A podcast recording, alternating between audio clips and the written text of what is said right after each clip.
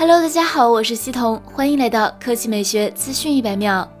七月十九日消息，努比亚官方为旗下新机红魔 OS 预热。努比亚表示，散热一直以来都是红魔的拿手好戏，红魔 OS 又把散热技术升级到一个全新高度。其首次采用目前世界上导热系数最高的金属工艺银，与四千八百四十三平方毫米超大面积散热铜箔组合向外导热，并结合了内置一万五千转每分钟的高效能离心风扇、南北通透设计的风道、高性能导热凝胶、超大液冷管等一系列散热组合。除此之外，努比亚还准备了一款游戏生态外设装备——冰封散热魔盒，同时支持三点五毫米耳机接口加三十瓦 PD 快充，横屏玩游戏时连接有线耳机，边玩边充，不碍手。此外，鸿蒙 OS 游戏手机预计会搭载高通骁龙八六五 Plus 旗舰平台，这是今年下半年游戏手机的标配。ROG、拯救者等都使用了这一平台。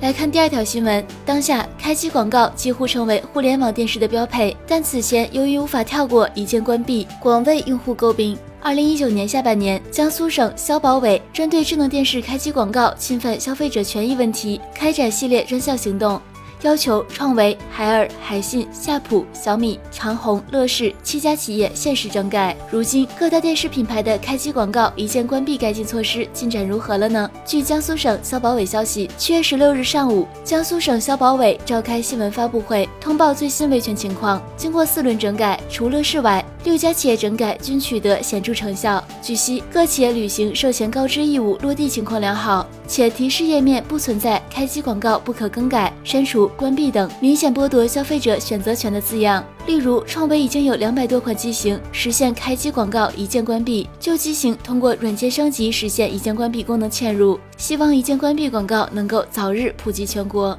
好了，以上就是本期科技美学资讯一百秒的全部内容，我们明天再见。